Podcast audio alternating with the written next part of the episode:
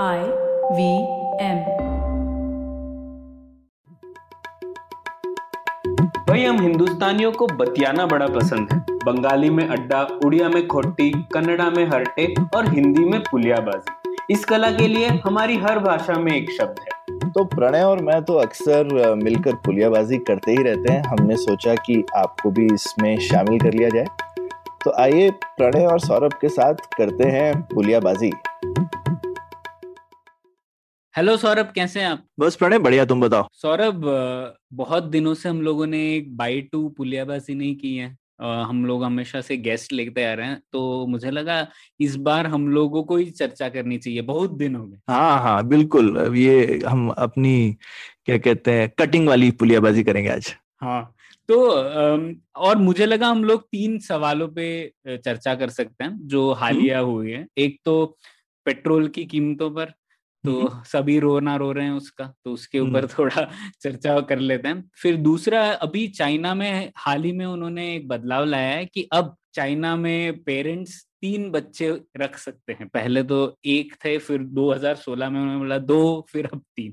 तो उसके बारे में थोड़ी चर्चा करते हैं। और तीसरा, कुछ आर्टिकल्स आए हैं हालिया और बहुत कुछ गवर्नेंस इश्यूज पर भी ये बात चल रही है, उत्तर भारत और दक्षिण भारत में जो अंतर है उसको लेके, तो वो भी एक सदाबहार विषय है, तो उसके ऊपर भी थोड़ा चर्चा करते हैं। और वो शायद जो दो हज़ार छब्बीस का डिलिमिटेशन जितना पास आ रहा है उतनी ये गर्मा गर्मी बढ़ती जा रही है। हाँ, काफी गर्मा गर्मी होगी और बढ़ेगी। तो शुरुआत करते हैं सौरभ। सबसे पहले तो पेट्रोल भरवाया कि नहीं आपने हालिया? बड़े दिन हो गए यार, आजकल बाहर निकलते कम है तो पेट्रोल इस्तेमाल कम होता है, तो काफी दिनों से तो नहीं भरवाया। पर मैं लोगों के मैसेज देखता रहता हूँ कि उनको गश आता रहता है पेट्रोल भरवाने पर इतने दिनों बाद, और काफी लोग बहुत दिनों बाद भरवा रहे हैं लॉकडाउन के बाद, तो अचानक से चक्कर आ रहा है लोगों को। हाँ, नहीं नहीं, सौ तो क्रॉस कर गया ना, बैंगलोर में तो कर ही गया, सौ क्रॉस हो गया। सौ अच्छा, मैंने निन्यानवे तक दे, देखा था। तो हाँ, किसी ने बॉम्बे में डाला एक सौ तीन का, उसने भरवाया, तो मैंने कहा बाप रे। हाँ, ये तो अनहर्ड नंबर्स हो गए। हाँ, तो इसके ऊपर सौरभ आपको क्या लगता है? पहले तो पुलियाबाजी से पहले अब आप क्या ये कह सकते हैं कि अभी सरकार को पैसों की तो जरूरत है, तो पैसों की जरूरत है, कैसे पैसे रेज करे, इकोनॉमी भी नहीं चल रही है, तो पेट्रोल को ही चार्ज करो। तो आपको क्या लगता है इसके बारे में? तो मेरे को आई मीन पहले मैं पहले पेट्रोल का प्राइस बढ़ाने के फेवर में एक और चीज की वजह से इन जनरल रहता था कि अच्छी चीज है ये, पॉल्यूटिंग चीज है, तो उसका दाम बढ़ाया जाए तो एक अच्छा एक तरीके का थोड़ा कार्बन टैक्स हो जाता है। लेकिन मुझे लगता है कि वो, लेकिन अगर कार्बन टैक्स की तरह लगाया जाए तो ठीक है। अभी तो ऑलरेडी जो है पेट्रोल का कंजम्पशन कम हो रहा है और उसका दाम बढ़ाया जा रहा है, तो वो मेरे को लगता है कि एक गड़बड़ चीज है। कार्बन टैक्स के नाम पे आप आई मीन ऐसा तो नहीं है कि कोई लिमिटलेस कितनी भी बेहद बढ़ाते जाएंगे। दूसरा ये है कि अब मुझे एक और भी चीज लगती है कि सरकार के पास शायद थोड़े टूल्स कम हो गए हैं। पहले वो क्या करते थे, उनके पास ये एक्साइज वगैरह, ये जीएसटी आने की वजह से मेरे को एक और चीज लगती है कि दिमाग थोड़ा सा चेंज हो गया है सरकार का। पहले वो लोग इनडायरेक्ट टैक्सेस चेंज करने होते थे, तो कहीं एक्साइज सब लोगों पे चेंज हो जाएगा, मैन्युफैक्चरिंग पे भी वगैरह पे, लोगों को पता नहीं चलता है।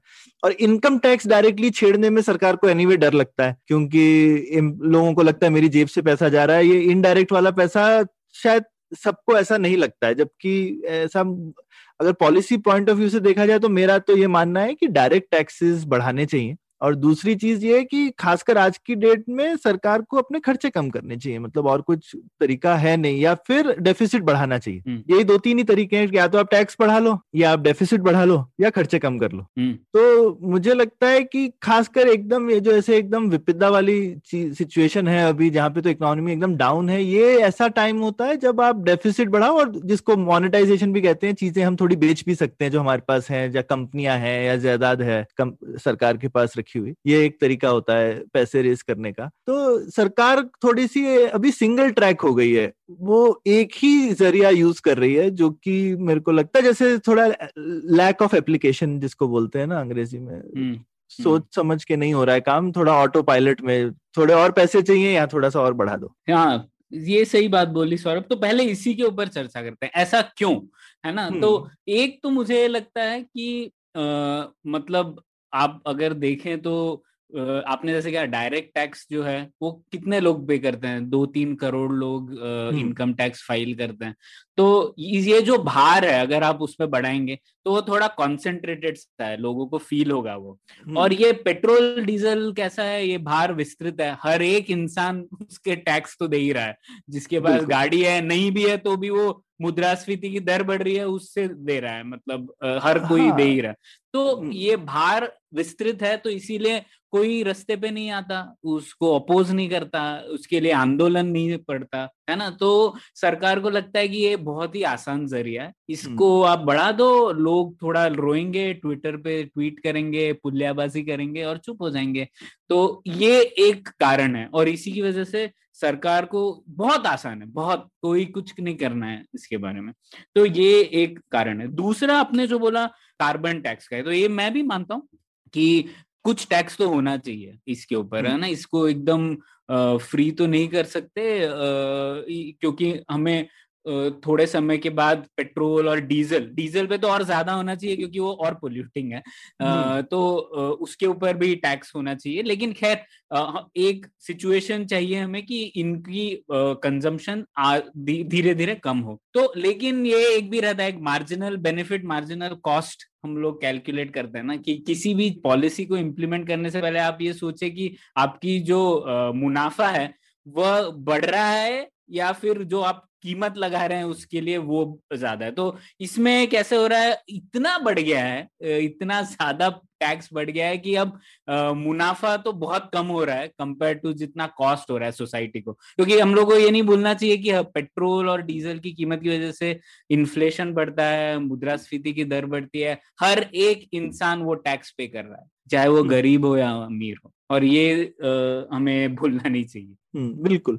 और एक इसमें मेरे को लगता है कार्बन टैक्स में एक और हम चीज अक्सर भूल जाते हैं कि आ, सरकार ने कुकिंग गैस के दाम भी बहुत बढ़ाए हैं, और वो एक क्लीन फ्यूल है, उसका जो ऑल्टरनेट हाँ हिंदुस्तान में बाकी लोग यूज करते हैं जैसे कि उपले जलाना या फिर लकड़ी जलाना, वो ज्यादा अनक्लीन फ्यूल है। और अगर हम हमको इनफैक्ट कुकिंग गैस थोड़ी सस्ती रखनी चाहिए ताकि और लोग उसको यूज करें, बजाय इसके कि गरीब फैमिलीज जो हैं वो कुकिंग गैस से मूव करके वापस लकड़ी जलाने पर चली जाए। तो हम मतलब वो कार्बन वाला थिंकिंग तो है नहीं, वो तो हम अप्लाई कर रहे हैं ऊपर से, मेरे ख्याल से सरकार तो कार्बन के पॉइंट ऑफ व्यू से नहीं सोचती है। पर उसमें तो सौरभ डायरेक्ट बेनिफिट ट्रांसफर है ना, जैसे मैं तो हम लोग तो... लिमिटेड है ना चार सिलेंडर तक, हाँ तो उसके बाद तो नहीं मिलता है, और वो भी और उसके बाद काफी महंगी हो गई है अभी कुकिंग गैस। हाँ मैं तो वो डीबीटी से निकल गया था, तो मैं अब तो नौ सौ हो गया है, हाँ। आ, लेकिन शायद सब्सिडी के बाद तीन सौ चार सौ होगा राइट तकरीबन। ठीक है, तो इसके बारे में सौरभ थोड़ा मैथमेटिकली समझ लेते हैं कि क्यों हो रहा है ऐसे, पेट्रोल की कीमत क्यों बढ़ रही है, क्योंकि अगर आप देखें अंतरराष्ट्रीय स्तर पे तो जो क्रूड ऑयल है उसकी कीमत घटती जा रही है, और दो हज़ार चौदह हाँ। से इस सरकार को तो बहुत फायदा हुआ है उसका, लेकिन हाँ। फिर भी आ, हम लोग जो पैसा दे रहे हैं वो तो बढ़ता ही जा रहा है, तो ऐसा क्यों हो रहा है, है ना। और दूसरा एक और चीज आ, हम लोगों को समझने की बात है, क्योंकि सरकार अक्सर कहती है कि पेट्रोल और डीजल की प्राइस मार्केट लिंक्ड हो गई है, और लोगों को लगता है कि मार्केट लिंक्ड है तो जो बढ़ रही है कीमत वो मार्केट की वजह से है, मतलब हमेशा दानव मार्केट होता है, सरकार कुछ कभी कुछ गलत नहीं करती, लेकिन ये समझने की बात है कि ऐसा क्यों है, तो ये थोड़ा हम लोग एक बात कर लेते हैं इस पे। तो एक इक्वेशन है सौरभ, अब अगर आप जो पेट्रोल की कीमत देते हैं उसके चार कंपोनेंट है, एक तो है जो कीमत डीलर को चार्ज की जाती है, क्योंकि जो रिफाइनरी है वो डीलर को सप्लाई कर रही है, तो वो एक कीमत होती है, दूसरा उसके ऊपर लगता है एक्साइज ड्यूटी, ठीक है, तीसरा लगता है डीलर का कमीशन, ठीक है, और चौथा लगता है स्टेट का वैट वैल्यू एडेड टैक्स, ठीक है? है तो ये चार कंपोनेंट होते हैं आप जो कीमत दे रहे हैं पेट्रोल की उसमें। तो अब तो आपको पता है जो the price charge to dealer है ये कंपोनेंट घटता जा रहा है, क्योंकि इंटरनेशनली ऑयल की कीमत कम हुई है, घट रही है, तो अभी कितना तीस रुपए के करीब है जो प्राइस चार्ज टू डीलर है, ये जो बाकी चार तीन कंपोनेंट है वो साठ सत्तर रुपए के, ठीक है ना, हर लीटर, तो टैक्स इतना ज्यादा। अब एक्साइज ड्यूटी जो मैंने कहा उसको भी थोड़ा हम लोग विभाजित कर देते हैं, उसके भी चार हिस्से हैं, ठीक है, अच्छा, एक्साइज, हाँ, एक्साइज ड्यूटी के भी चार्जेस। तो उसमें पहला हिस्सा है बेसिक एक्साइज ड्यूटी, ठीक है? है दूसरा हिस्सा है स्पेशल एडिशनल एक्साइज ड्यूटी। ऐसा क्यों नाम है, अब सरकार के भी आज पूछिए आप, क्योंकि स्पेशल हाँ। भी है एडिशनल भी है, ठीक है? स्पेशल एडिशनल एक्साइज ड्यूटी दूसरा हिस्सा है। तीसरा है रोड एंड इंफ्रास्ट्रक्चर सेस, जो कि हालिया सरकार ने लगाया था। और चौथा है नहीं नहीं ये ये वाजपेयी सरकार ने शुरू किया था, जब वो एक रुपए एक रुपए लीटर एक रुपए लीटर था उस जमाने में, और धीरे धीरे बढ़ता गया है मेरे ख्याल हाँ, से। तो अलग, और उसके नाम भी बदलते गए, पहले हाँ। रोड सेस था, फिर ऐसे ऐसे करके, तो अभी रोड एंड इंफ्रास्ट्रक्चर सेस। और चौथा है एग्रीकल्चर एंड इंफ्रास्ट्रक्चर सेस, जो अभी हालिया शुरू हुआ है। तो आप अगर आ, कुछ महीने पहले मैंने देखा था एक्साइज ड्यूटी टोटली बत्तीस रुपए की थी, उसमें से बेसिक एक्साइज ड्यूटी सिर्फ दो रुपए की थी, स्पेशल एडिशनल एक्साइज ड्यूटी ग्यारह रुपए की थी, रोड एंड इंफ्रास्ट्रक्चर सेस अठारह रुपए का था, और एग्रीकल्चर एंड इंफ्रासेस एक रुपए का था। तो इस अच्छा। तरीके से आप देख सकते हैं एक्साइज ड्यूटी कंपोनेंट बहुत बढ़ गया, और उसमें भी जो सेस कंपोनेंट है वो आधे से भी ज्यादा है। अब सेस क्या है? सेस सरकार चार्ज करती है किसी एक स्पेसिफिक चीज पर खर्च करने के लिए, और ये सेस सिर्फ यूनियन गवर्नमेंट रख लेती है, ये ये जो डिवाइड नहीं होता डिवाइड नहीं होता तो पिछले कुछ सालों में ये क्या हुआ है कि यूनियन गवर्नमेंट एक्साइज ड्यूटी बढ़ा रही है। एक्साइज ड्यूटी में भी जो दो कंपोनेंट है, जो शेयर होते हैं लोगों के साथ, वो नहीं बढ़ा रही है, जो सेस होते हैं वो बढ़ा रही है, और वो सब पैसा अपने पास रख रही है यूनियन गवर्नमेंट। तो ये आ, मुद्दा है खास, जो कि स्टेट गवर्नमेंट को भी चुभ रहा है, क्योंकि अब स्टेट गवर्नमेंट खुद भी वैट नहीं बढ़ा सकते, क्योंकि आपने ऑलरेडी सेस बढ़ा के सौ रुपए तक कीमत बढ़ा दी। अब स्टेट स्टेट गवर्नमेंट क्या करेंगे, उनको पैसा भी नहीं मिल रहा है इसकी वजह से। तो ये तो मतलब साफ साफ मैं कहूंगा चीटिंग है। ये सिर्फ ना ही ना सिर्फ नागरिकों के साथ चीटिंग है, बट हमारे फेडरल स्ट्रक्चर के साथ भी एक चीटिंग चल रही है यहाँ पे। नहीं बिल्कुल, ये तो तुमने जब इसको इसका तार खोला है तो ये अंदर मतलब ऊपर से तो सिर्फ ये सौ रुपए की तकलीफ है, लेकिन उस तकलीफ के अंदर नाइंसाफी भी है। हाँ बिल्कुल। और अब अब चले आते हैं उसके ऊपर मार्केट लिंक पे। तो एक बहुत अच्छी स्कीम थी सौरभ, पहले ये ये भी हमें जानना चाहिए, इसके ऊपर सब्सिडीज भी थी डीजल और पेट्रोल के ऊपर, है ना, क्योंकि सरकार सोचती थी कि हम लोगों को बढ़ावा देना चाहिए डीजल।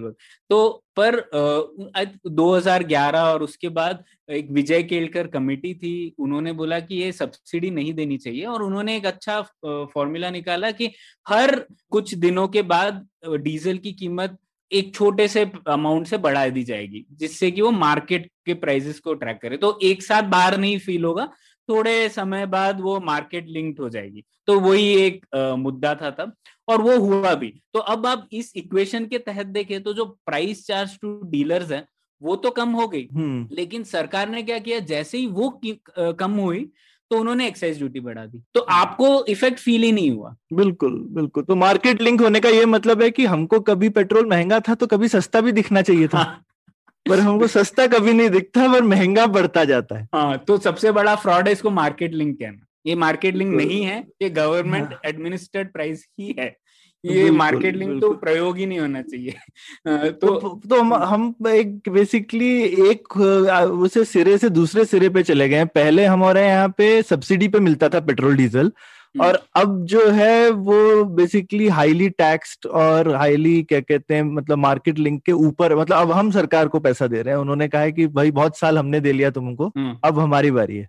नहीं, हाँ, तब भी सब्सिडी भी थी और तब भी टैक्स भी था, दोनों थे। अच्छा, दोनों थे तब भी। डीजल के ऊपर ज्यादा सब्सिडी थी, पेट्रोल के ऊपर कम थी। तो बहुत कॉम्प्लिकेटेड सा इक्वेशन था तब भी। लेकिन अभी तो हम लोग ये कह सकते हैं जब पेट्रोल की कीमत कम होगी तो जो फायदा होगा वो सिर्फ केंद्र सरकार रख लेगी, और जब पेट्रोल की कीमत बढ़ेगी तो आप पे कर देना भैया। तो हम्म तो इसका क्या उपाय है भाई? हाँ, इसका काफी डिस्कशन चलते रहता है। तो एक उपाय जो लोग अक्सर कहते हैं, आप जीएसटी में ले आइए पेट्रोल की कीमत को। तो इससे दो तीन फायदे हैं सौरभ। एक तो अभी जो है सिस्टम है उसको हम लोग बोलते हैं कैस्केडिंग टैक्स, मतलब एक टैक्स है उसके ऊपर आप एक और एक टैक्स पे कर रहे हैं, क्योंकि स्टेट की जो वैट है वो बाकी टैक्सेस के ऊपर लगा रहे हैं हम लोग, तो टैक्स के ऊपर आप और टैक्स पे कर रहे हैं, तो अगर आप जीएसटी के तहत लेंगे तो ये कैस्केडिंग नहीं होगा, क्योंकि एक कीमत पर आप एक टैक्स लगाएंगे, है ना। तो तो साफ साफ आपको उतने ही पैसे कमाने हैं, लेकिन आप अगर जीएसटी में लेंगे सेम दर पर तो भी कुछ फायदा होगा, ये कैस्केडिंग तो कम हो जाएगी, ठीक है। तो ये एक आ... लेकिन जीएसटी में डालने से ये नुकसान नुकसान मतलब सरकार का जो ये गुल्लक की तरह यूज करने वाला काम है वो चला जाएगा ना, वो अपनी मनमर्जी से टैक्स नहीं बढ़ा सकती, हमेशा जीएसटी काउंसिल से अप्रूवल वगैरह लेना पड़ेगा उसको। हाँ, तो इसके ऊपर भी मेरा एक मानना है सौरभ, क्योंकि जैसे इसका मतलब ये नहीं है कि आप सीधा अट्ठाईस प्रतिशत जो हाईएस्ट जीएसटी रेट है उस पे आप टैक्स कीजिए। आप लोग ये कर सकते हैं, अट्ठाईस प्रतिशत जीएसटी का टैक्स रेट लगाइए, उसके ऊपर आप एक कॉम्पनसेशन सेस लगा दीजिए, जो कि अभी भी चल रहा है ना। जैसे आप बड़ी गाड़ी लेंगे तो आपको टोटल पचास प्रतिशत टैक्स देना पड़ता है, अट्ठाईस परसेंट ये और जीएसटी कॉम्पनसेशन सेस। तो आ, सरकार क्या कर सकती है, आज की दर पे साठ प्रतिशत टैक्स लगा ले, मतलब अट्ठाईस प्रतिशत ये और कॉम्पनसेशन सेस, और वो कॉम्पनसेशन सेस आप यूनियन स्टेट गवर्नमेंट के साथ बांटिए, और ओवर टाइम आप चार पांच साल में ये टारगेट रखिए कि हम लोगों को साठ प्रतिशत से कम करके धीरे धीरे चालीस प्रतिशत तक लाना है, तो भी फायदा है। अभी तो हम लोग सत्तर प्रतिशत दे रहे हैं ना टैक्स। बिल्कुल, तो ट्रांजिशन का एक माध्यम है, ऐसा नहीं है कि सबको नुकसान होगा। अक्सर स... राज्य सरकारों को लगता है कि यार जीएसटी में आया तो मतलब आ, मेरे तो पैसे चले ही गए, लेकिन आ, एक तरीका है जिससे कि सरकार स्लोली ट्रांजिशन कर सकती है। आ, ऐसा नहीं है कि राज्य सरकारों को नुकसान होगा नुकसान होगा या केंद्र सरकार को भी। हाँ, आ, लेकिन केंद्र सरकार पे एक बंदिश बन, लग जाएगी, तो इसको करेगा कौन फिर? अगर केंद्र सरकार पे बंदिश लगने वाली है तो केंद्र सरकार खुद तो करेगी नहीं, सारी राज्य सरकारें मिलके घेराव डालें तो शायद हो जाए।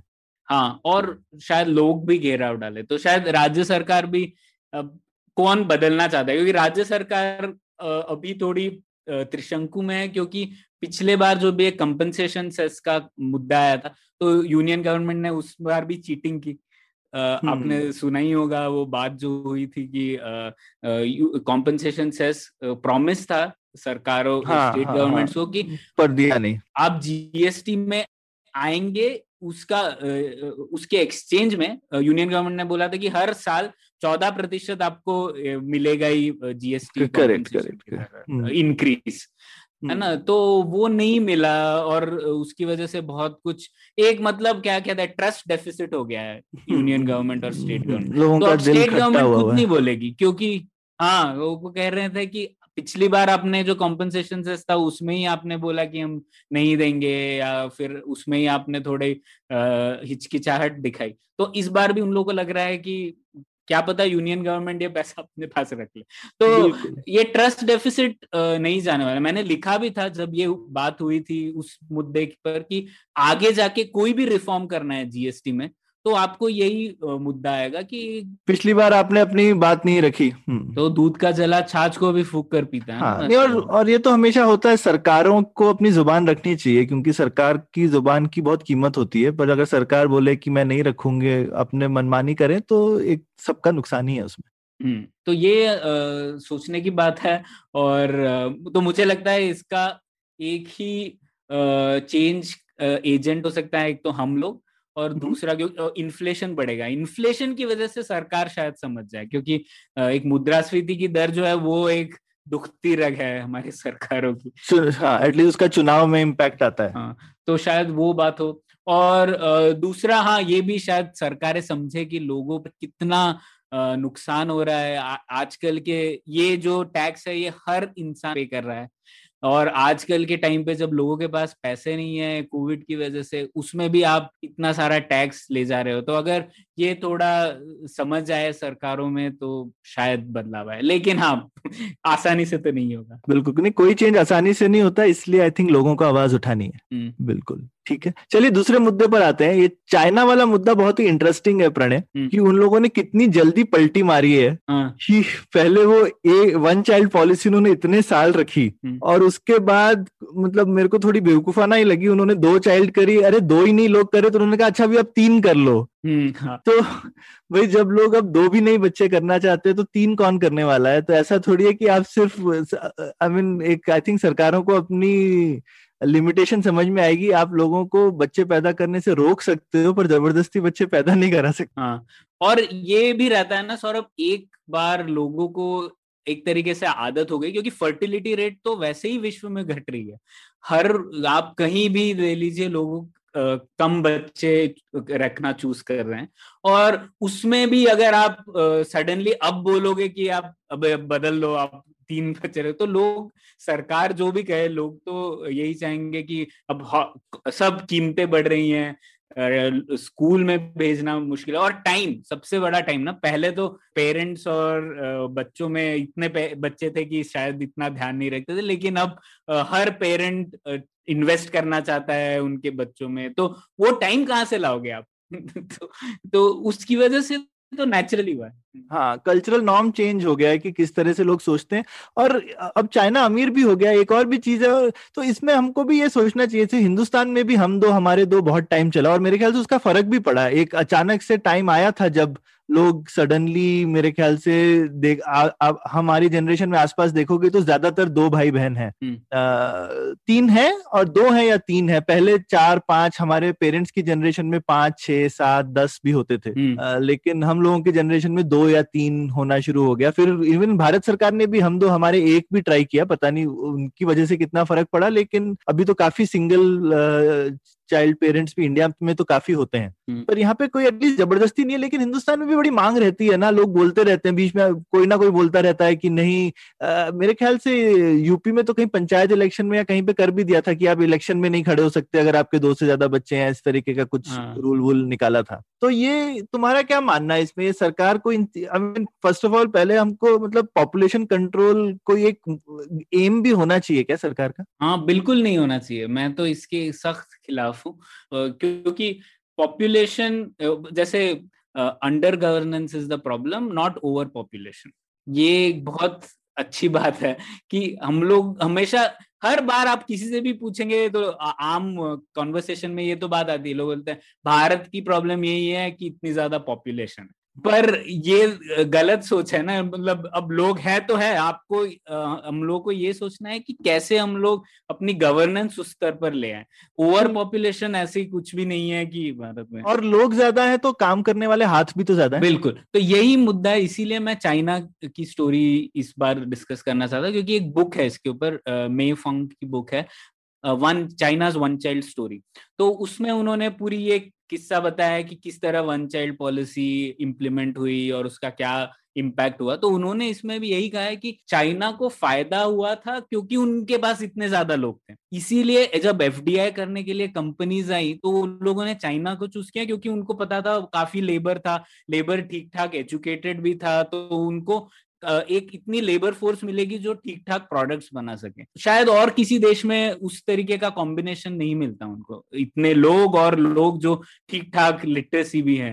तो वो हमें ध्यान रखना है, अगर हम लोग उस पॉपुलेशन को हम लोग ठीक ठाक लिटरेसी, एजुकेशन, हेल्थ केयर दे पाए तो ये कोई मुद्दा नहीं होना चाहिए, वो बल्कि हमारा एक एसेट है, ना कि लायबिलिटी। तो अभी क्या है, लेकिन चाइना में क्या चल रहा है अभी, टू चाइल्ड से थ्री चाइल्ड वो लोग जो कर रहे हैं, तो उनका उनका एक्सपीरियंस रहा है जब वो बढ़ाना, अब वो लोगों को एनकरेज कर रहे हैं ज्यादा बच्चे पैदा करने के लिए, तो क्या हो रहा है? हाँ, नहीं, ये तो वही सरकार अब कोशिश कर रही है। जैसे मैंने देखा पिछले साल आ, सिर्फ एक करोड़ बीस लाख बच्चे पैदा हुए चाइना में, ठीक है, तो ये उनकी पॉपुलेशन आप देखिए उसके कंपैरिजन में बहुत छोटा सा हिस्सा है। तो ज्यादा से ज्यादा लोग, जैसे शहरीकरण हुआ है, वो लोग शहरों में आ रहे हैं, लोग एक बच्चा या फिर एक बच्चा भी नहीं रखना चाहते। तो अब इसीलिए सरकार को अब अब, अब एक, जैसे लोग कहते हैं कि China will get old before it gets rich, है ना, बुढ़ापा बुढ़ापा पहले आ जाएगा और अमीरी बाद में आएगी, शायद आए ही ना। और ऐसा हो भी रहा है, क्योंकि चाइना की एवरेज एज, मीडियन एज जो है वो काफी बढ़ गई है, और क्योंकि बच्चे तो हो नहीं रहे हैं, और जो लोग बूढ़े हैं वो लोग, वैसे भी चाइना में लाइफ एक्सपेक्टेंसी ज्यादा है, तो एक शिफ्ट हो रहा है, और उसकी वजह से चाइना की सरकार को लग रहा है कि अरे अब बदलना चाहिए। लेकिन वही है ना, सरकार का सिस्टम काफी बाद में एक्टिव होता है, और एक बार बिहेवियर चेंज हो गया तो सरकार, लोगों, सोसाइटी को चेंज करना मुश्किल होता है, चाइना में भी।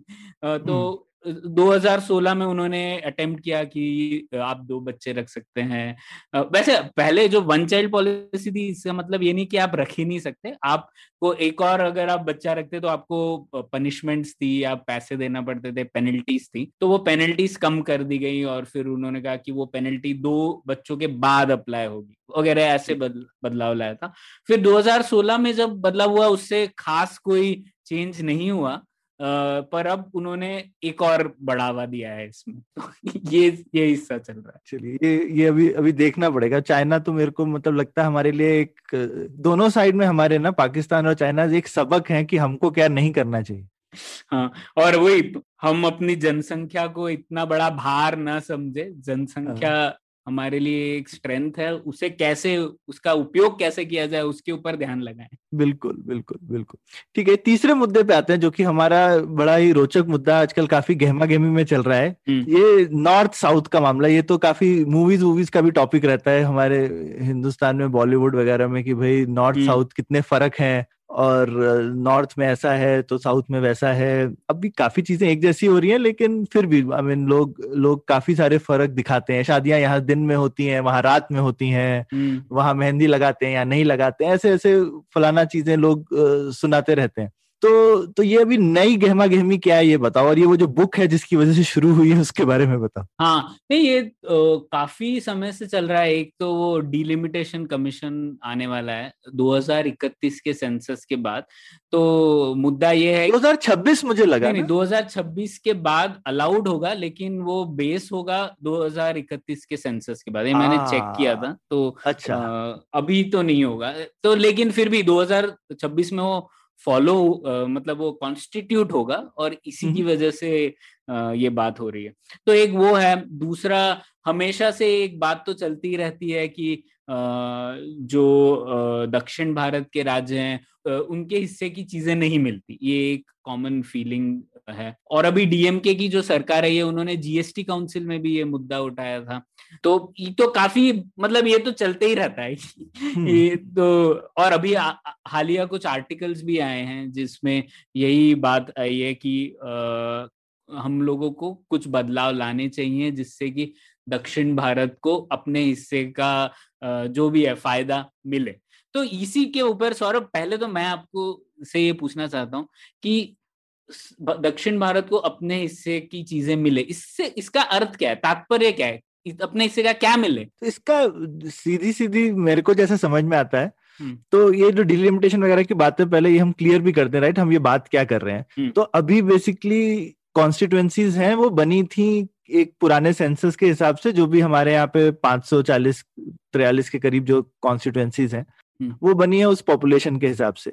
अब पॉपुलेशन जो है वो साउथ, अभी हम पॉपुलेशन डिस्कस कर रहे थे, तो ये हमको पता ही है कि अमीर एरियाज की पॉपुलेशन धीरे बढ़ती है और गरीब एरियाज की जल्दी बढ़ती है। तो नॉर्थ के हमारे राज्य गरीब रहे हैं और उनकी पॉपुलेशन ज्यादा तेजी से बढ़ी है, और साउथ के जो राज्य हैं वो ज्यादा अमीर हुए हैं और उनकी पॉपुलेशन नहीं बढ़ रही है उतनी।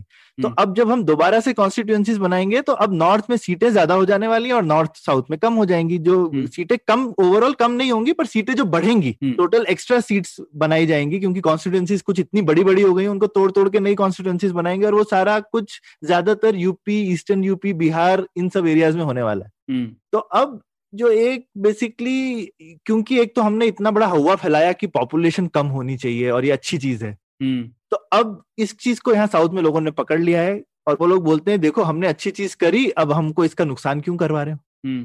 जबकि अगर वो, मेरे को लगता है तो एक ओवरऑल सरकार की भी एक गलती थी, अगर आपने उसको गोल नहीं बनाया होता ये अपने आप एनीवे होने वाला था, ठीक है, क्योंकि जैसे जैसे लोग अमीर होते हैं अपने आप कम होता है। तो कभी कभी लगता है शायद कि शायद सरकार की एडवर्टाइजमेंट्स की वजह से फर्क पड़ा, पर हो सकता है उससे कोई फर्क नहीं पड़ा होगा, उसका फर्क शायद सिर्फ और सिर्फ इन चीजों से पड़ा कि कैसे हिंदुस्तान अमीर होता गया और पॉपुलेशन अपने आप कम होती गई उसके हिसाब से, राइट।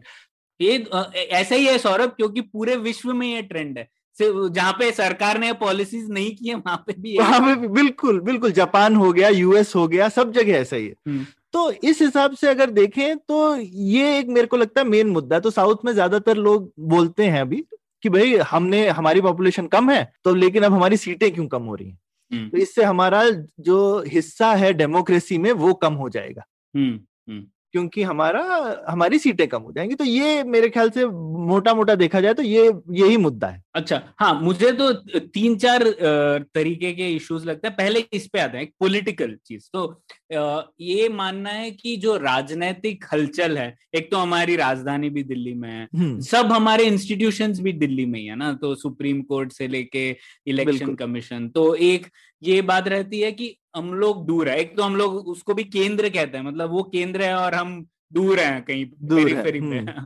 तो तो एक वो काफी लाजमी चीज है कि लोग लगेगा ही लोगों की सब कुछ वहां हो रहा है। तो उसमें हाँ, तो ये राजनीतिक मुद्दा है कि हम लोगों का जो कंट्रीब्यूशन है वो और कम हो जाएगा, और हम लोगों की जो बात है, हमारे जो इश्यूज हैं, कंट्रीब्यूशन है हिस्सेदारी, हाँ हिस्सेदारी, और हमारे जो इश्यूज हैं हाँ, वो नहीं सुनाई देंगे, वो डूब जाएंगे नॉर्थ और यूपी की बातों राजधानी बातों में। तो इस पे क्या क्या लगता है आपको? I mean, मेरे को बेसिकली लगता है कि ये भी क्यों ऐसा हो रहा है। तो एक तो चीज है कि देखिए हमारा संविधान बना है एक एक आदमी एक वोट, तो हम ये तो नहीं बोल सकते कि हम उन्नीस सौ सैंतालीस में बहुत खुश थे और हम इस चीज को बहुत फक्र महसूस करते हैं कि हमने हर इंसान को एक वोट दिया। तो क्या हम अब दो हज़ार तीस में आकर के लोगों को ये बोलेंगे कि अब तुम्हारा एक आदमी का एक वोट उतना मूल्यवान नहीं है जितना मेरा एक आदमी का एक वोट है? तो ये मुझे लगता है तो एक गलत सरासर गलत बात है। तो हमारे एक संवैधानिक हक है हर नागरिक को, आप आज की डेट में, और ये बहुत बुरा लगता है देखकर कि जो पढ़े लिखे लोग हैं वही, ये ये मुझे पुराने जमाने की याद दिलाता है जब पुराने जमाने में वोट ऐसे ही मिलते थे ना कि अगर आपके पास में प्रॉपर्टी है तो आप वोट कर सकते हैं, गरीब है तो नहीं कर सकते, ठीक है। आ, ये पुराने जमाने में सारे वोट ऐसी टाइप के थे, बिना प्रॉपर्टी वालों को वोट करने का हक नहीं था, सिर्फ अमीर लोग वोट करते थे और उसको डेमोक्रेसी बोलते थे। हिंदुस्तान ने डेमोक्रेसी बनाई जहां हर एक को वोट देने का हक है, और हम आज की डेट में दो सौ साल पुराना राज लाना चाहते हैं जहां पे हम बोल रहे हैं एक तरह से कि हम अमीर हैं तो हमारा वोट का मूल्य आपके वोट से ज्यादा है। तो ये हम, मेरे को लगता है बेसिक चीज है जो हम नहीं कर सकते। पर अब इसमें मेरे को लेकिन एक जो दूसरा पहलू है वो ये है कि एक तो एक इंसान का एक वोट होता है, तो हमारा हिंदुस्तान जो है रिप्रेजेंटेटिव डेमोक्रेसी, आपका प्रतिनिधि आता है, तो हर कॉन्स्टिट्यूएंसी में हर इंसान वोट करता है, उसका एक प्रतिनिधि बनेगा और वो जाएगा और आपकी आवाज रखेगा। अब लेकिन क्या होता है कि जितने भी ये प्रतिनिधि बन रहे हैं वो एक राज्य में है और उनकी एक राज्य सरकार बनती है और एक पार्टीज बनती हैं और वो पार्टी के एक पार्टी की अलग पॉलिटिक्स बनती है, ठीक है। अब दो चीजों की वजह से ये एक आदमी एक वोट का चीज थोड़ा सा गड़बड़ा जाता है। वो ये एक तो ये कि एक जो हमने अस्सी, उन्नीस सौ पचासी में जो कि संविधान में नहीं था, जो एंटी डिफेक्शन रूल लगाया, तो अब वो जो हर प्रतिनिधि की वैल्यू तो बहुत कम हो गई है, पार्टी जो डिसाइड करे वही करना पड़ता है, ठीक है। तो एक तरह से हम लोगों ने बोला हाँ एक एक प्रतिनिधि होगा, लेकिन हम एक प्रोपोर्शनेट पावर एक पार्टी को दे देते हैं। प्रोपोर्शनेट नहीं, डिस्प्रोपोर्शनेट। डिस्प्रोपोर्शनेट बिल्कुल, ठीक है, कि जितने आपके, अगर बीजेपी के तीन सौ लोग हैं तो आपके पास वहां पे किसी एक इंसान के पास तीन सौ एमपी की पावर है। ऐसा नहीं कि वो तीन सौ एमपीओ की पावर है, किसी एक दो लोगों के पास में तीन सौ एमपी की पावर है। तो वो एक, मुझे लगता है, गड़बड़ हो गई है। और दूसरा, अब जैसे जीएसटी की वजह से जो हो गया है, जीएसटी में हर स्टेट का रिप्रेजेंटेशन है और हर स्टेट का अगर रिप्रेजेंटेशन उनकी पॉपुलेशन के हिसाब से है तो अगेन एक तरह से उस स्टेट के चीफ मिनिस्टर का रिप्रेजेंटेशन है। अभी भी ऐसा नहीं है कि हर लोगों का एक प्रतिनिधि है और उस प्रतिनिधि के कहने से कुछ हो रहा है, आप लोगों ने उसको एग्रीगेट कर दिया। पर जीएसटी काउंसिल में तो हर स्टेट के लिए सेम वोट है ना? अभी है, लेकिन लोग बोल रहे हैं कि ना हो, ठीक है, लोग बोल रहे हैं कि ऐसा ना हो, या फिर मान लो कल अभी यूपी की चार स्टेट कर दी जाएंगी तो उधर चार वोट आ जाएंगे ना, ठीक है। तो मांग तो यही है ना तमिलनाडु से, तमिलनाडु के चीफ फाइनेंस मिनिस्टर ने क्या बोला था कि गोवा की और हमारी सेम क्यों हो, हाँ, हाँ। है ना। तो मैं मांग की बात कर रहा हूं, मैं ये नहीं बोल रहा अभी यथार्थ क्या है, मैं बोल रहा हूं जो मांग आ रही है। तमिलनाडु के फाइनेंस मिनिस्टर ने यही बोला है कि भाई गोवा के फाइनेंस मिनिस्टर की और मेरी सेम औकात कैसे, मैं तमिलनाडु हूँ, ठीक है। बिल्कुल, मुझे ये वो बात तो समझ में ही नहीं आई, क्योंकि गोवा जितना रिप्रेजेंटेशन है, एक तो हम लोग कहते हैं कि आ, हम लोगों को काउंसिल ऑफ स्टेट्स की तरह सोचना चाहिए। सेनेट, यूएस में जो हाँ। सेनेट है वही वाला मॉडल यहाँ पर है ना, तो आ, हर, और ये शायद चीज थी, राज्यसभा का मेन ऑब्जेक्टिव यही था कि राज्यसभा काउंसिल ऑफ स्टेट्स होगी। तो राज्यसभा का आ, Uh, मकसद ये था कि वो जो राज्यों की बात है वो पह, पहुंचाए उस सरकार तक, और इसीलिए जो राज्यसभा मेंबर है वो किसी कॉन्स्टिट्यूएंसी का नहीं होता, वो राज्य को रिप्रेजेंट करता है, और uh, ये मुद्दा था। लेकिन वो राज्य सभा तो वो फंक्शन अदा कर ही नहीं रहा है। और शायद इस, वो कारण उसका वही है जो आपने कहा। मुझे लगता है पॉलिटिकल पार्टी जो ये एक इंस्टीट्यूशन है, इसने पूरे हमारे डेमोक्रेटिक बाकी इंस्टीट्यूशन पर एक फैलाव सा कर लिया है। सब कुछ सर्वोपरि जो है वो पॉलिटिकल पार्टी है। बिल्कुल। और जब वो पॉलिटिकल पार्टी कंट्रोल कर रहा है वो सब कुछ कंट्रोल करने लगता है। तो एक तरीके की हमने हिंदुस्तान में तानाशाही बचा ली है, लेकिन हर पार्टी के अंदर तो तानाशाही है ही। और वो सब मानते हैं, उनका नाम ही हाई कमांड होता है। हाँ। ठीक है, इस बारे इस, इस बारे में वो कोई प्रिटेंड भी नहीं करते हैं कि हमारे नहीं है, आला कमान है सब। और उनके पास विप भी होता है, उनके पास विप भी होता है। बिल्कुल। तो हाई कमांड है, हाथ में चाबुक भी है। ठीक है, तो तो ये सब ये तो उन्होंने मान के रखा। तो हर पार्टी में यही है, ऐसा कोई एक भी पार्टी नहीं है जिसमें ऐसा ना हो। दक्षिण की भी पार्टी ऐसी है, ऐसा नहीं है। यही है कि उन, उनको शायद ये लगता है कि हम उतने बड़े नहीं है जितनी उत्तर की पार्टियां हैं फिलहाल। तो ये यही एक मेरे को लगता है कि तो ये जो शिकायत भी है साउथ की, मुझे ऐसा नहीं लगता है कि वो सिस्टम रिफॉर्म करना चाहते हैं। जैसा कि अक्सर हमने देखा है, वो चाहते हैं कि उनको अभी ज्यादा मिल रहा है तो कैसे मैं ज्यादा ले लूं, बजाय ये देख कोई ये तो रिक, रिक, अभी डिमांड कर नहीं रहा कि एंटी डिफेक्शन लॉ को अबॉलिश करो। करना चाहिए तो उसको करना चाहिए ना। हुँ, हुँ. तो ये अपने आप ही काफी सारी चीजें सॉल्व हो जाएंगी। बिल्कुल, है ना। तो तो ये मुझे लगता है, तो एटलीस्ट, लेकिन अगर लोगों की थिंकिंग समझे तो थिंकिंग यहाँ से आती है। पर मुझे लगता है कि भाई ठीक है, अब जैसी जनसंख्या बढ़ रही है बढ़ रही है अभी क्या कर सकते हो आप। हर इंसान को उसका हक तो मिलेगा ही ना। बिल्कुल। और आपने जैसे कहा सौरभ, वो मैं थोड़ा और अनपैक करना चाहता हूँ उसको। जो प्रतिनिधित्व हम लोग कहते हैं, हमारी कॉन्स्टिट्यूएंसीज इस तरीके से बनाई जाती हैं कि हर इंसान का वोट उतना ही मूल्यवान हो। तो जिस जि, तो कॉन्स्टिट्यूएंसी में जितने लोग होंगे पर वोटर्स जितने रिप्रेजेंटेटिव है वो कांस्टेंट होने चाहिए हर जगह पे, है ना। तो वो फॉर्मूला, इसीलिए उत्तर प्रदेश में क्योंकि घनत्व ज्यादा है, ज्यादा कॉन्स्टिट्यूएंसीज होंगी, और जिससे कि पर पर्सन जो कंट्रीब्यूशन है इलेक्शन में वो सेम रहे। और ये बहुत कोर कॉन्सेप्ट है रिपब्लिकनिज्म का ना, क्योंकि हम लोग कह रहे हैं कि हमारा जो सिस्टम है वो सिर्फ लोकतंत्र नहीं है, वो एक रिपब्लिक भी है। और रिपब्लिक के तहत हर इंसान का पावर जो है वो इक्वल होना चाहिए। तो वहां से आ रही है ये सब बात, और इसीलिए वो कॉन्सेप्ट बहुत इंपॉर्टेंट है। उसको हम लोग दरकिनार नहीं कर सकते क्योंकि एक चीज एक जगह अमीर हो गई और एक जगह गरीब हो गई। हाँ। अब लेकिन मैं एक दूसरा पहलू मैं रखना चाहता हूँ प्रणय, वो है थोड़ा एक जो जिसको बोलते हैं कि हिंदुस्तान का conception as union of states, जो कि थोड़ा उल्टा हो जाता है। तो एक, और खासकर क्योंकि हिंदुस्तान में इतनी डाइवर्सिटी है और जो हमने लिंग्विस्टिक स्टेट्स भी बनाई, इसीलिए, जबकि नेहरू बहुत खिलाफ था इसके। आपको याद हो उन्होंने सीएम के लेटर्स में भी लिखा है, वो चाहते थे कि हिंदुस्तान की हर स्टेट एक मिनी इंडिया टाइप होनी चाहिए।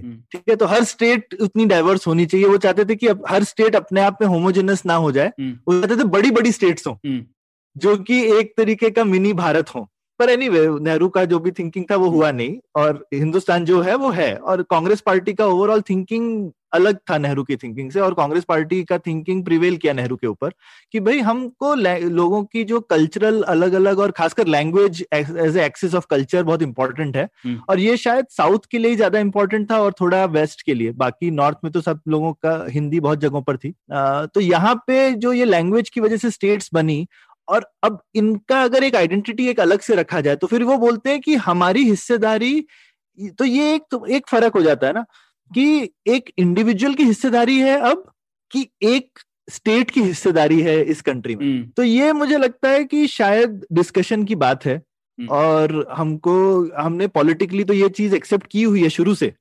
कांग्रेस पार्टी ने लिंग्विस्टिक स्टेट्स को आजादी से पहले एक्सेप्ट किया था कि हम करेंगे, ऐसा भी नहीं है कि आजादी के बाद बनी, लेकिन आजादी से पहले कांग्रेस पार्टी ने बोला हुआ। तो मेरे ख्याल से आजादी के बाद टाइम इसलिए लगा क्योंकि नेहरू ने टाइम लगवाया, अदरवाइज पार्टी तो चाहती थी करना। और फाइनली हुआ भी नाइनटीन सिक्सटी फाइव में, या कभी हुआ था ना। हाँ, लिंग्विस्टिक स्टेट्स, या पचपन में, उनसठ, छप्पन, छप्पन, अट्ठावन। तो तो तो वो लिंग्विस्टिक स्टेट्स तो बनी। तो अब हमको भी ये सोचना है कि जैसे तुमने बोला, हिंदुस्तान की परिकल्पना ऐसी है कि हर नागरिक है और नागरिक की गणतंत्र में भागीदारी है, या फिर हर राज्य है और उस राज्य की इस गणतंत्र में या इस यूनियन में भागीदारी है। हाँ, तो मैं इस पे थोड़ा फर्क करना चाहूंगा। भागीदारी के हिसाब से तो नागरिक को ही तवज्जो मिलनी चाहिए, आ, लेकिन आप मतलब रिप्रेजेंटेशन इलेक्शन के तौर पर, लेकिन आप और तरीकों से दूसरे राज्यों की भी भागीदारी बढ़ा सकते हैं ना। जैसे कि क्यों ऐसा है कि हमारे सब इंस्टीट्यूशंस दिल्ली में ही हैं? क्यों कुछ आ, हमारे इंस्टीट्यूशंस, यूनियन गवर्नमेंट के इंस्टीट्यूशन का हेडक्वार्टर बैंगलोर में क्यों नहीं हो सकता, चेन्नई में क्यों नहीं हो सकता? वो चीजें अब अब अब अब देखिए, जैसे इंडियन नेवी है या एमओडी, अब नेवी का जो मेन दिल्ली में भी है, नेवी का एक स्कूल्स हैं, नेवी के हेडक्वार्टर्स हैं, बहुत सारी चीजें, वो पानी नहीं है यार, समुद्र नहीं है वहां पे, क्यों है ऐसा? तो जो जो ये सब चीजें, नेवल हेडक्वार्टर चेन्नई में क्यों नहीं हो सकता फॉर एग्जांपल? ऐसी कई सारी चीजें हैं। मिनिस्ट्री ऑफ फिशरीज होना चाहिए ना यहाँ पर, शिपिंग यहीं पे होनी चाहिए ना। तो ऐसे कई सारी चीजें जिससे कि हम लोग ये जो डिस्टेंस है वो कम कर सकते हैं। तो मुझे लगता है वो तो पॉसिबल होना चाहिए। आपको उसके लिए इलेक्शन कैसे हो रहा है वो बदलने की जरूरत नहीं है। बिल्कुल, हाँ हाँ, फीलिंग को और तरह से भी एड्रेस किया जा सकता है, जो कि नहीं किया है शायद, क्योंकि अब जैसे बीच में, जबकि दक्षिण भारत के बहुत कम प्रधानमंत्री आए, दो ही आए हैं बेसिकली, लेकिन उन दोनों ने भी ऐसा कुछ किया नहीं। और मैंने देखा, आई मीन देवेगौड़ा तो बहुत कम ही समय के लिए थे, लेकिन जो बाकी लोग भी बनते भी हैं जो कि नॉन हिंदी स्पीकिंग लोग, वो अपने आप को हिंदी स्पीकर, जैसे नरेंद्र मोदी गुजराती स्पीकिंग है पर प्राइम मिनिस्टर बन के वो गुजराती नहीं बात करते, तो उसी तरह से नरसिम्हा राव जो थे वो हिंदी में ही बात करते थे, तेलुगु में तो कोई भाषण नहीं देते थे एज ए प्राइम मिनिस्टर। नहीं, नरसिम्हा राव तो दस भाषा में बात करते थे और कंप्यूटर नॉलेज भी आती थी, कंप्यूटर कोडिंग, वाह, वो सब ठीक है, लेकिन as a prime minister Hindi में बोलते थे या इंग्लिश में। तो उससे लेकिन फिर लगेगा ना को जो साउथ में कि क्या हिंदुस्तान, मतलब हिंदी ही हिंदुस्तान का केंद्र है, मतलब हम पुलियाबाजी में हिंदी प्रमोट करते हैं लेकिन उसका ये मतलब नहीं है कि बाकी भाषाएं नहीं एग्जिस्ट करती हिंदुस्तान में। हाँ, नहीं, ये भी बहुत इंपॉर्टेंट मुद्दा है पॉलिटिकली, ये डिस्टेंस भी बढ़ा रहा है भाषा पॉलिटिक्स के ऊपर ना। तो अगर आप हिंदी थोपेंगे लोगों पर तो ये डिस्टेंस बढ़ेगा और और लोगों को लगता है कि मेरा क्या योगदान है यहाँ पर। बिल्कुल बिल्कुल, ये तो बात ठीक है। तो ये मेरे ख्याल से पॉलिटिकल और सॉफ्ट मुद्दा है, मेरे को लगता नहीं है कि इसको सिर्फ किसी तर्क से हैंडल किया जा सकता है। और ये, लेकिन मुझे पता नहीं है कैसे हैंडल होगा, ये लड़ाई झगड़े से होगा हैंडल। हाँ हाँ, पता नहीं। हाँ, वैसे ये कॉमन है सौरभ, बहुत सारे राष्ट्रों में ऐसे हुआ है, जैसे इटली के बारे में काफी एग्जाम्पल दिया जाता है। अच्छा? उनका जो, हाँ, उत्तर इटली है वो बहुत ही समृद्ध है और जो हाँ, सदर्न हाँ, इटली हाँ, है वो हमेशा से, मतलब पिछले डेढ़ सौ दो सौ साल से इसके ऊपर स्टडीज किए। वहां पर सिसिली वगैरह, वहां पर गरीबी ज्यादा है, तो बहुत सारी स्टडीज हुई है। एक फेमस स्टडी है रॉबर्ट पटनम की, उन्होंने, हम लोगों ने पिछले एपिसोड में भी उस बारे में बात की थी। उनका आ, ये कहना था कि जो सोशल कैपिटल है वो नॉर्थ में ज्यादा है कंपेयर टू साउथ। तो वो एक एक्सप्लेनेटरी पावर था कि क्योंकि लोग आपस में काम कर पा रहे हैं उत्तर इटली में, तो उसलिए बदलाव आ रहे थे वहां पर, जबकि साउथ में नहीं कर पा रहे थे। कई कारण दिए थे उन्होंने, तो उसकी वजह से कुछ बदलाव नहीं आ पा रहा था। तो तो ऐसे है, हर हर राष्ट्र में ऐसे होता है, ऐसा कुछ भारत में स्पेशल नहीं है। जैसे इंग्लैंड में है, जो नॉर्थ ऑफ इंग्लैंड है वहां पे भी गरीबी ज्यादा है, साउथ जो है लंदन के आसपास का, इंग्लैंड इंग्लैंड वाला एरिया जो है वहां पे कम है, तो उनमें शिकायत रहती है। स्पेन में भी है मेरे ख्याल से ये वाली दिक्कत। तो हम लोग गरीबी की बात कर रहे हैं, तो दूसरा पहलू देखते हैं। एक तो हम लोगों ने राजनीतिक पहलू देखा, दूसरा पहलू है आर्थिक पहलू। और आर्थिक मुद्दा ये रहता है कि अक्सर लोग आर्टिकल लिखते हैं कि ज्यादा से ज्यादा टैक्स साउथ इंडिया से आता है और वो चला जाता है नॉर्थ इंडिया में। नॉर्थ इंडिया मतलब, हाँ, नॉर्थ इंडिया मतलब हम लोग पूरे नॉर्थ की बात नहीं करते, क्योंकि पंजाब और हरियाणा तो काफी समृद्ध है, दिल्ली भी समृद्ध है, जम्मू कश्मीर भी समृद्ध है, लेकिन सिर्फ बीमारू, जैसे वो एक आ, मुझे बहुत ही बुरा लगता है वो शब्द है, लेकिन उन राज्यों के बारे में बात कर रहे हैं कि वहां पर पैसा चला जाता है और उससे कुछ फायदा नहीं होता है। तो ऐसा, इसकी वजह से लोग अक्सर कहते हैं कि आर्थिक रूप से और ज्यादा पैसा यूनियन गवर्नमेंट का साउथ इंडिया में आना चाहिए।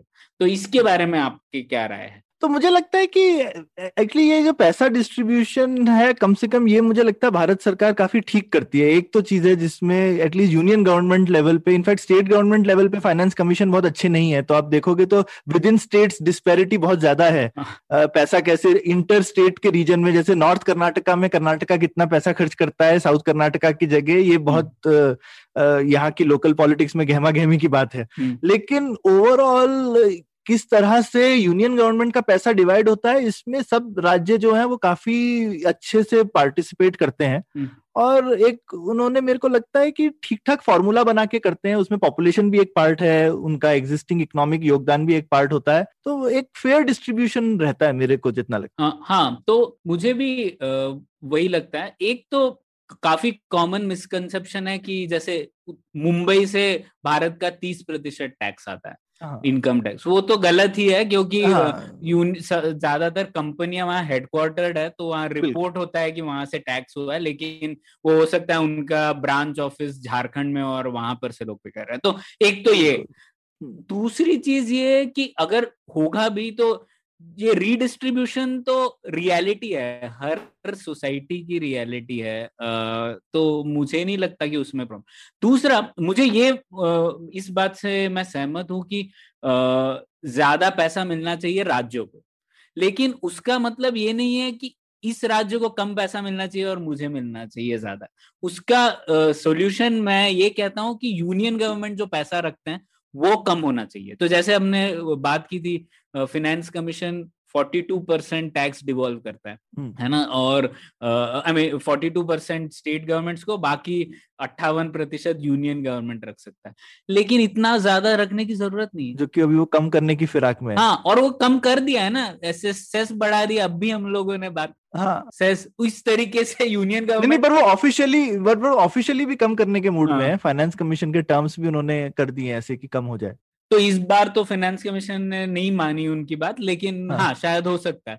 तो आ, आ, मेरा मुद्दा यह है कि इसे कहते हैं हम लोग, एक होता है हॉरिजॉन्टल डेवोल्यूशन। हॉरिजॉन्टल डेवोल्यूशन मतलब बात होती है कि यूपी को कितना पैसा मिल रहा है, तमिलनाडु को कितना मिल रहा है, उसे हॉरिजॉन्टल डेवोल्यूशन कहते हैं। वर्टिकल डेवोल्यूशन मतलब यूनियन, केंद्र सरकार को कितना मिल रहा है बजाय इसके कि राज्य सरकार।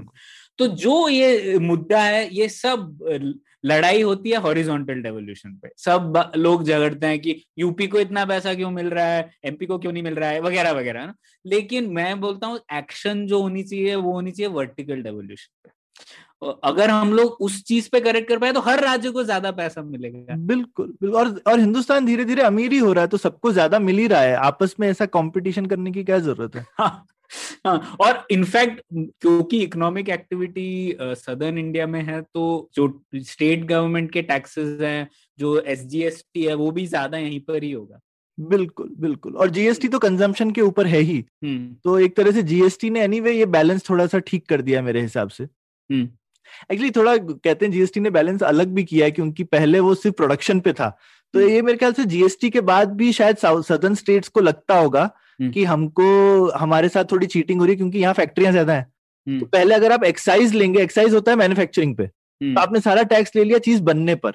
अब हो गया है कंजम्पशन ड्रिवन टैक्स, तो कंजम्पशन उसका यहाँ भी होता है और यूपी में भी होता है, और यूपी में जितना कंज्यूम होता है वो टैक्स अब यूपी के पास जा रहा है। हाँ, ठीक है। तो ये मेरे को लगता है जीएसटी एक बहुत बड़ा चेंज है, जिसको शायद लोगों ने रियलाइज नहीं किया था कि इससे सदर्न स्टेट्स को कितना नुकसान हो रहा है। शायद पुराने उससे शायद ओवरऑल अच्छा ही था, लेकिन इंडिविजुअल अगर शायद नाप तोल करके देखें तो नफा नुकसान में इनको थोड़ा सा नुकसान ज्यादा हो गया। हाँ, पर अभी तक तो नहीं हुआ था क्योंकि कंपनसेशन से इसमें प्रॉमिस ही था चौदह परसेंट बढ़ेगा। हाँ, हाँ, हाँ, तो अब पर वो चला गया। अब, हाँ, हाँ, दो हज़ार इक्कीस के बाद ये बात आएगी, और इसीलिए जीएसटी काउंसिल में गहमा गहमी चल रही है।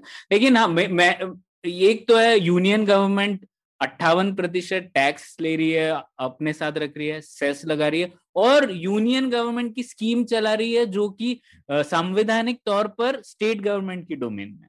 तो जैसे कुछ एक हेल्थ स्कीम चला देगी या फिर कुछ स्पोर्ट्स स्कीम चला देगी, क्योंकि हमारे यूनियन गवर्नमेंट और एक पार्टी को अच्छा दिखना है, ये सब पार्टियां कर रही है यूनियन। तो आप ये कर रहे हैं कि एक तो आप स्टेट गवर्नमेंट का पैसा अपने पास रख रहे हैं और आप उनके डोमेन में स्कीम भी चला रहे हैं। तो ये आ, सही बात नहीं है। अगर वर्टिकल डेवोल्यूशन हम लोग आ, बढ़ा दें, फोर्टीन फाइनेंस कमीशन ने इसकी बहुत अच्छी स्टडी भी की थी सौरभ। जैसे हमारे संविधान में तीन लिस्ट होती है ना, आ, एक यूनियन लिस्ट, स्टेट लिस्ट और कॉन्करेंट लिस्ट, है ना।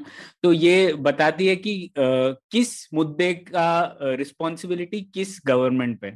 तो उन्होंने ये आ, पता किया, पिछले बीस तीस सालों की स्टडी उन्होंने की कि यूनियन गवर्नमेंट की जो स्पेंडिंग है वो स्टेट लिस्ट सब्जेक्ट और कॉन्करेंट लिस्ट सब्जेक्ट पर बढ़ती जा रही है। तो अच्छा। वो ग्यारह प्रतिशत से सत्रह अठारह प्रतिशत हो गई थी स्टेट लिस्ट के लिए और कॉन्करेंट लिस्ट के लिए भी बढ़ रही थी। तो मतलब यूनियन गवर्नमेंट खुद का काम नहीं कर रही है, स्टेट गवर्नमेंट का और कॉन्करेंट लिस्ट वाली चीजों का काम कर रही है और उनके पैसे भी ले ले रही है।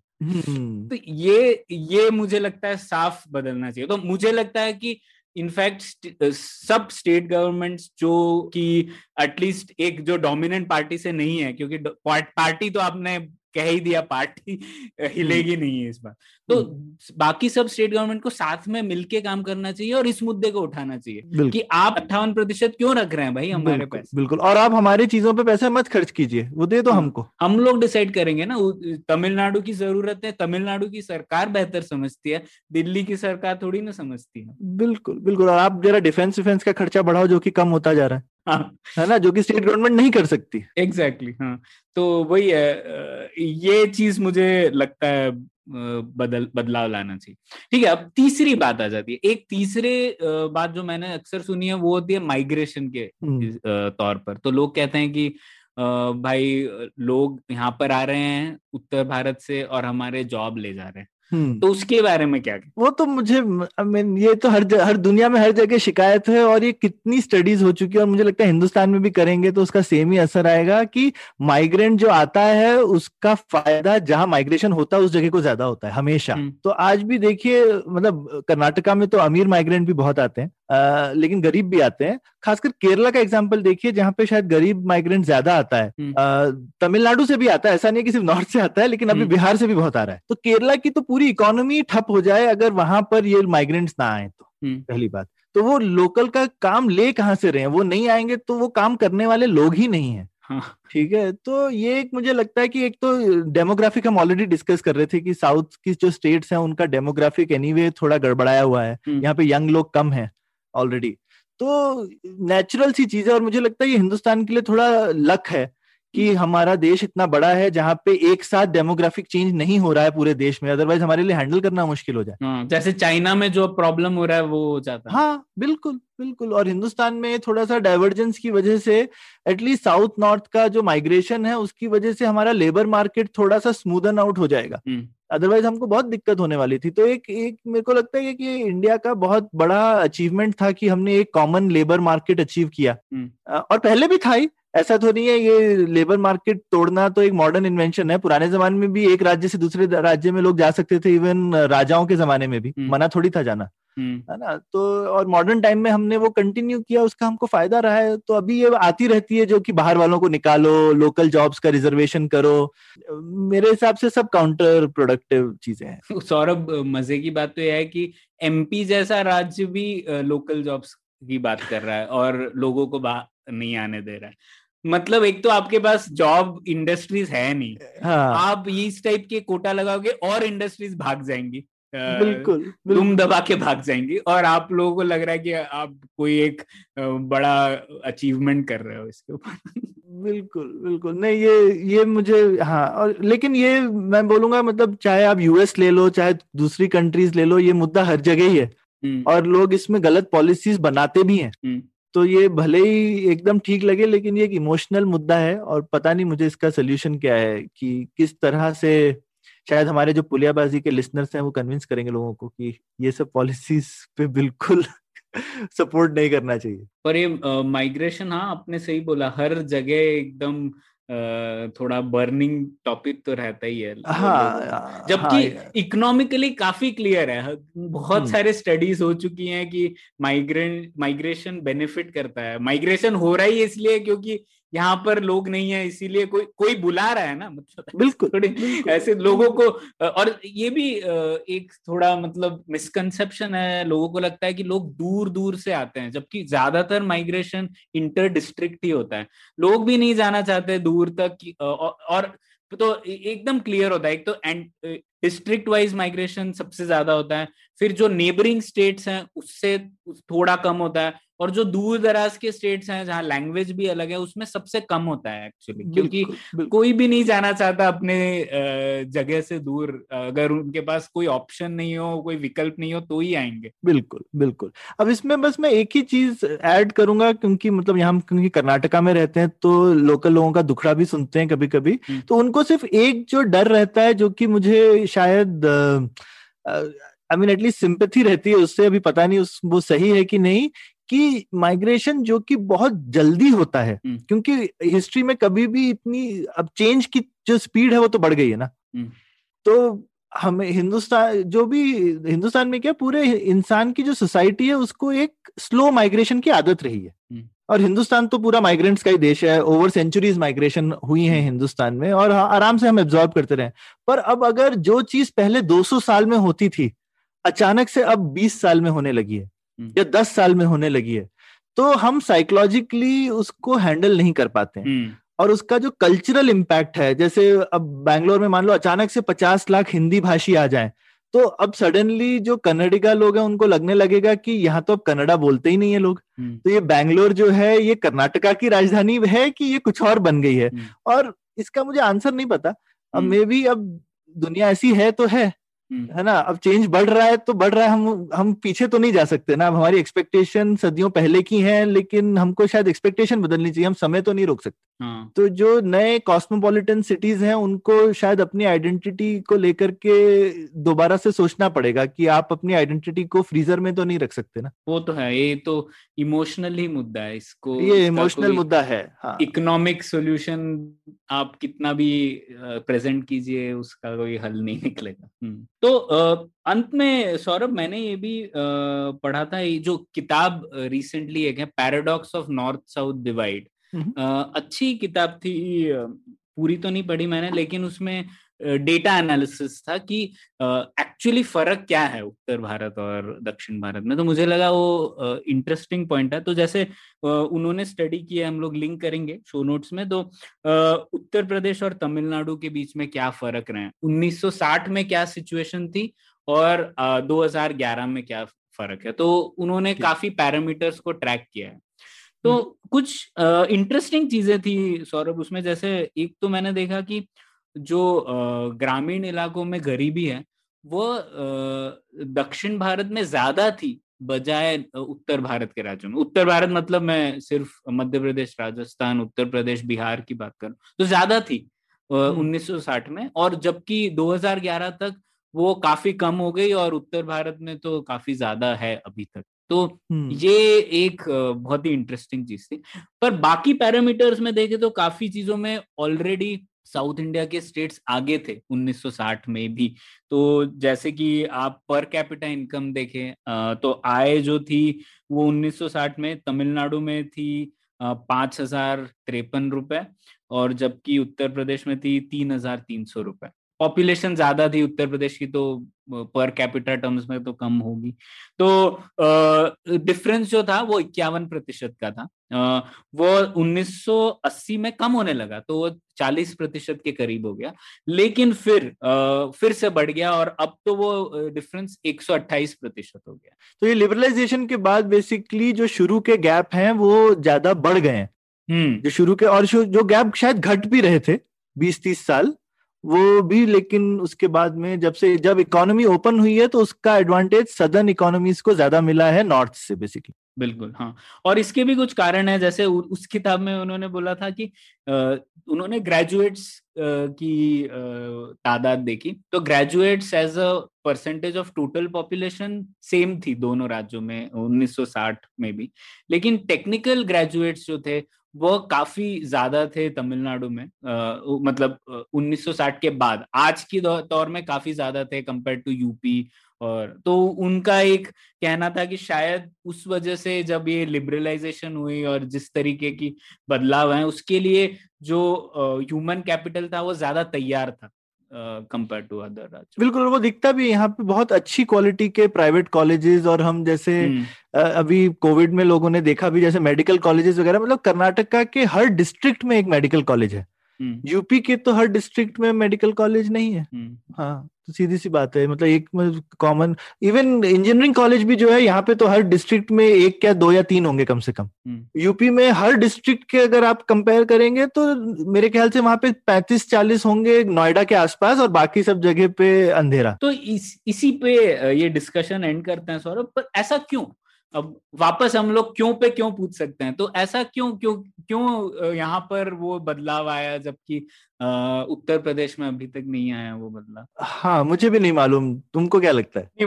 इसके काफी थियरीज है सौरभ। कुछ लोग कहते हैं वही जैसे सोशल कैपिटल थियरी है, वो प्रतीक राज के साथ हम लोगों ने एक एपिसोड किया था और प्रतीक ने तो कहा था कि एक ये भी था कि एक आइडेंटिटी है, कि मतलब एक कॉमन लिंग्विस्टिक आइडेंटिटी है, तो एक ये भी फीलिंग थी कि हम लोग एक एक हैं और हम लोग को हम मिल के बढ़ना है, आगे बढ़ना है, जबकि दूसरी जगहों पर ये आइडेंटिटी नहीं थी। तो मुझे नहीं पता, इसके कोई अच्छे जवाब तो है नहीं, लेकिन ये सब एक्सप्लेनेशंस दिए गए लोगों ने। फिर एक और चीज लोग कहते हैं जैसे कि caste mobilisation, lower caste mobilisation specially, वो काफी बेटर हुआ था दक्षिण भारत में, तो वो भी एक कारण कहते हैं लोग, जबकि उत्तर भारत में वो हुआ ही नहीं, दबदबा एक ही तरीके के कास्ट का रहा और उन लोगों ने बढ़ावा नहीं, आगे बढ़ने नहीं दिया बाकी जाति के लोगों को।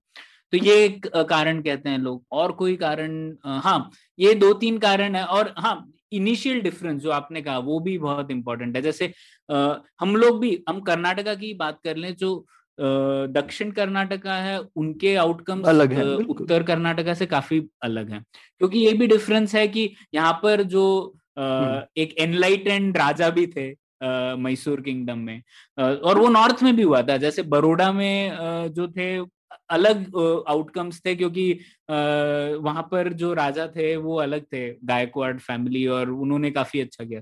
वैसे ही ट्रैवनकोर के राजा जो थे उन्होंने काफी किया था, तो उसकी वजह से इंडिपेंडेंस के टाइम जो स्टार्टिंग पॉइंट्स थे वो ही काफी अलग थे, और वो स्टार्टिंग पॉइंट्स लिबरलाइजेशन के बाद और भी uh, काफी डिफरेंस आ गया उसकी वजह से। तो ये एक भी कारण है। और एक ज्योग्राफिकल कारण जो मैं देखता हूँ कि सारी सदर्न स्टेट्स के पास में कोस्ट है, और ये तो पूरी दुनिया में देखा गया है कि कोस्टल रीजन्स प्रॉस्परस होते हैं हमेशा, और लैंडलॉक्ड रीजन्स की प्रॉस्पेरिटी, जैसे यूएस में ही देख लो, प्रॉस्पेरिटी जो है दोनों कोस्ट्स की बहुत ज्यादा है कंपेयर टू बीच वाले एरियाज की प्रॉस्पेरिटी से। तो हिंदुस्तान में मेरे ख्याल से कोस्ट होना एक बहुत बड़ा फैक्टर है। अब लेकिन इसमें वेस्ट बंगाल और उड़ीसा अपवाद है, हाँ, और और आंध्र प्रदेश भी अपवाद था, अभी नहीं है। उन्होंने पिछले बीस साल में लिबरलाइजेशन के बाद उन्होंने बहुत अच्छा किया, लेकिन पहले मेरे ख्याल से आंध्र प्रदेश और बिहार में कोई बहुत फर्क नहीं होता था अगर नाइनटीन सेवेंटीज़ एटीज़ को कंपेयर करोगे तो, है ना। तो तो ये भी बड़ा मुश्किल है कहना, पर मुझे लगता है कि बहुत सारे हो सकता है फैक्टरों को, ये एक रामबाण फैक्टर नहीं होगा शायद, बहुत सारी छोटी छोटी चीजों ने ऐसा किया होगा, और या फिर जैसा है कि छोटी सी इनिशियल कंडीशंस जो है ब्लो अप हो जाती हैं टाइम के साथ में, ऐसा भी हो सकता है, आ, कहना मुश्किल है। आ, तो वही है। तो फर्क तो है, लेकिन आगे आप देखें तो मुझे यही लगता है फर्क का मतलब ये नहीं होना चाहिए कि आप पॉलिटिकली किसी को कम वोट दे दो या किसी को ज्यादा वोट दे दो, या फिर उसकी वजह से आप किसी को कम पैसे दो क्योंकि उन्होंने उनकी पॉपुलेशन ज्यादा है वगैरह। ये मुझे ठीक नहीं बैठती है बात।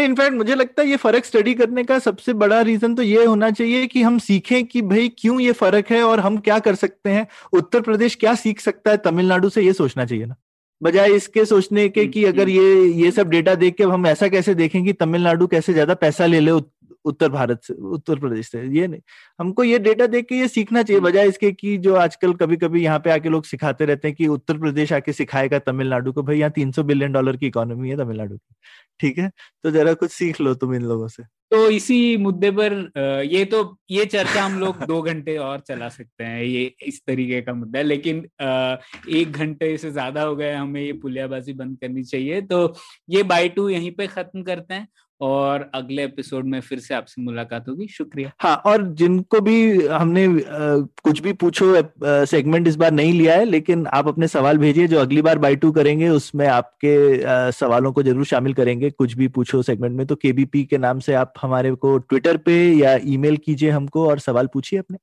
Bye bye. उम्मीद है आपको भी मजा आया। यह पॉडकास्ट संभव हो पाया है तक्षशिला इंस्टीट्यूशन के सपोर्ट के कारण। तक्षशिला पब्लिक पॉलिसी में शिक्षा और अनुसंधान के लिए स्थापित एक स्वतंत्र संस्था है। आप दुनिया के किसी भी कोने में हो, आपकी उम्र कुछ भी हो, अगर आप पब्लिक पॉलिसी, विदेश नीति या टेक्नोलॉजी गवर्नेंस में रुचि रखते हैं तो तक्षशिला की website Takshashila dot O R G dot in पर उनके कोर्सेज को ज़रूर चेक कीजिए। और अगर आप पुलियाबाजी में शामिल होना चाहते हैं तो हमसे कनेक्ट कीजिए Puliyabaazi at ji mail dot com पर या फिर एट पुलियाबाजी ट्विटर पर। शुक्रिया।